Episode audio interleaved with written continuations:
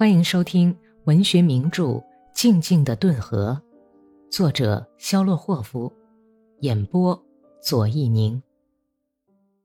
第三百二十一集，谢克雷杰夫将军在一大批参谋军官和几连人的哥萨克卫队簇拥下来到了维申斯克。维申斯克居民捧着面包和盐，教堂鸣钟热烈欢迎将军。两座教堂的钟整天的响着。就像复活节那样，下游的哥萨克们骑着瘦长的、跑得疲惫不堪的顿河马，在街上跑来跑去。他们肩膀上的肩章闪着诱人的蓝光。广场上，谢克雷杰夫将军下榻的那座商人家宅旁边，聚了一伙传令兵。他们一面嗑着葵花籽，一面跟那些从他们面前走过的浓妆艳抹的镇上的姑娘们攀谈。晌午时分。有三个骑马的加尔梅克士兵押着十五名被俘的红军战士来到将军的住处，他们后面跟着一辆装满乐器的两匹马拉的大车。这些红军穿的可非同一般，灰呢裤子和同样颜色的袖口镶着红边的上衣。一个上点年纪的加尔梅克士兵走到这些游手好闲的站在门口的传令兵跟前，下了马，把瓷烟斗塞进口袋。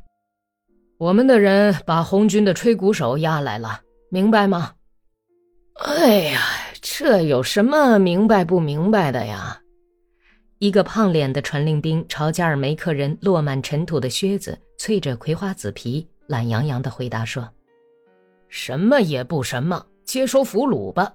脸吃的这么胖，可尽说什么废话？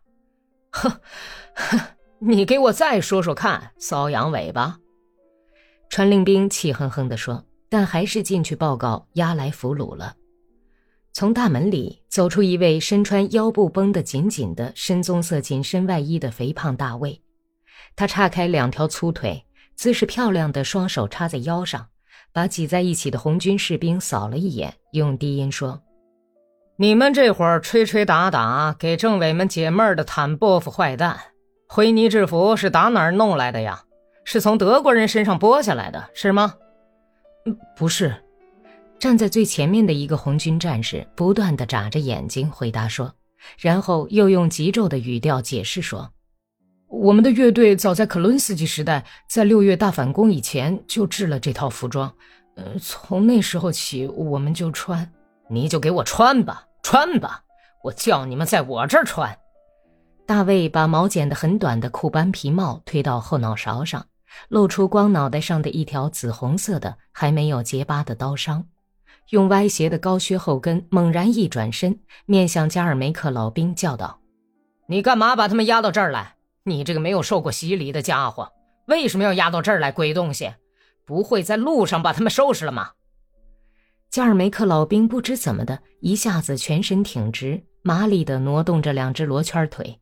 一只手一直放在保护色制帽的帽檐上敬礼，回答说：“连长命令我要把他们押到这儿来，要押到这儿来。”像个纨绔公子似的大卫学着他的腔调说，轻蔑地闭上薄嘴唇，沉重地踏着浮肿的粗腿，扭着大屁股，绕着红军士兵走了一圈，像马贩子看马一样，把他们仔细地打量了半天。传令兵们低声笑着，押送俘虏的加尔梅克人的脸上却都保持着一贯的冷漠神色。开开大门，把他们押到院子里去。大卫命令说。红军俘虏和乱七八糟的装着乐器的大车都在台阶旁边停了下来。谁是乐队队长啊？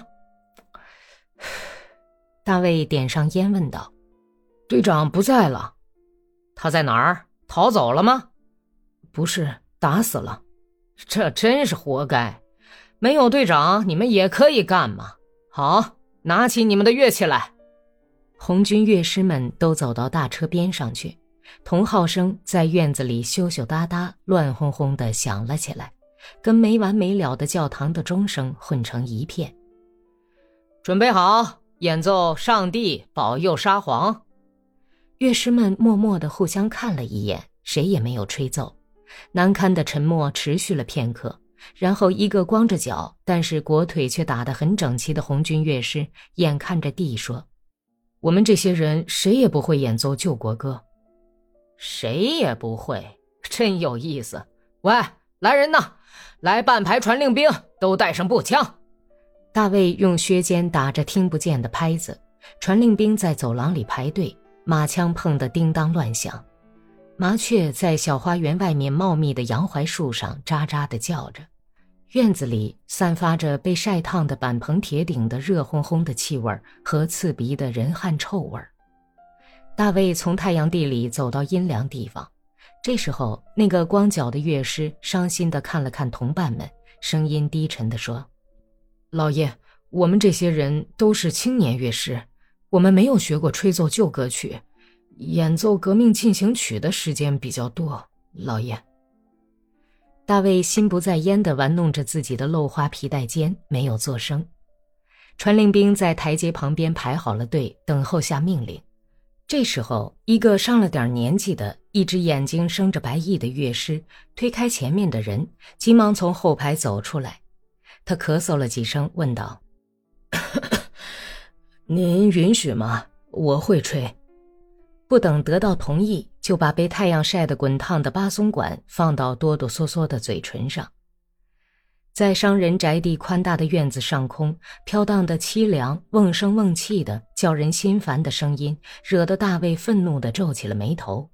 他挥了挥手，喊道：“停止！像叫花子要饭似的，还吹呢？难道这是音乐吗？”几张参谋人员和副官们的笑脸出现在窗口。请您命令他们吹奏一支葬礼进行曲吧。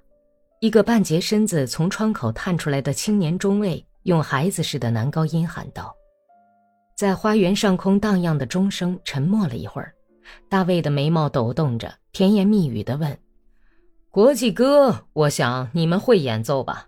来，别害怕，既然是我命令的，你们就尽管吹奏吧。”在一片寂静中。在中午的暑热中，就像是号召去进行战斗似的，突然和谐庄严地响起了国际歌愤怒的旋律。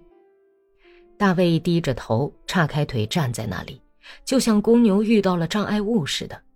他站在那里倾听着，青筋蹦起的脖子和眯缝起的眼睛里发蓝的白眼珠都充血涨红了。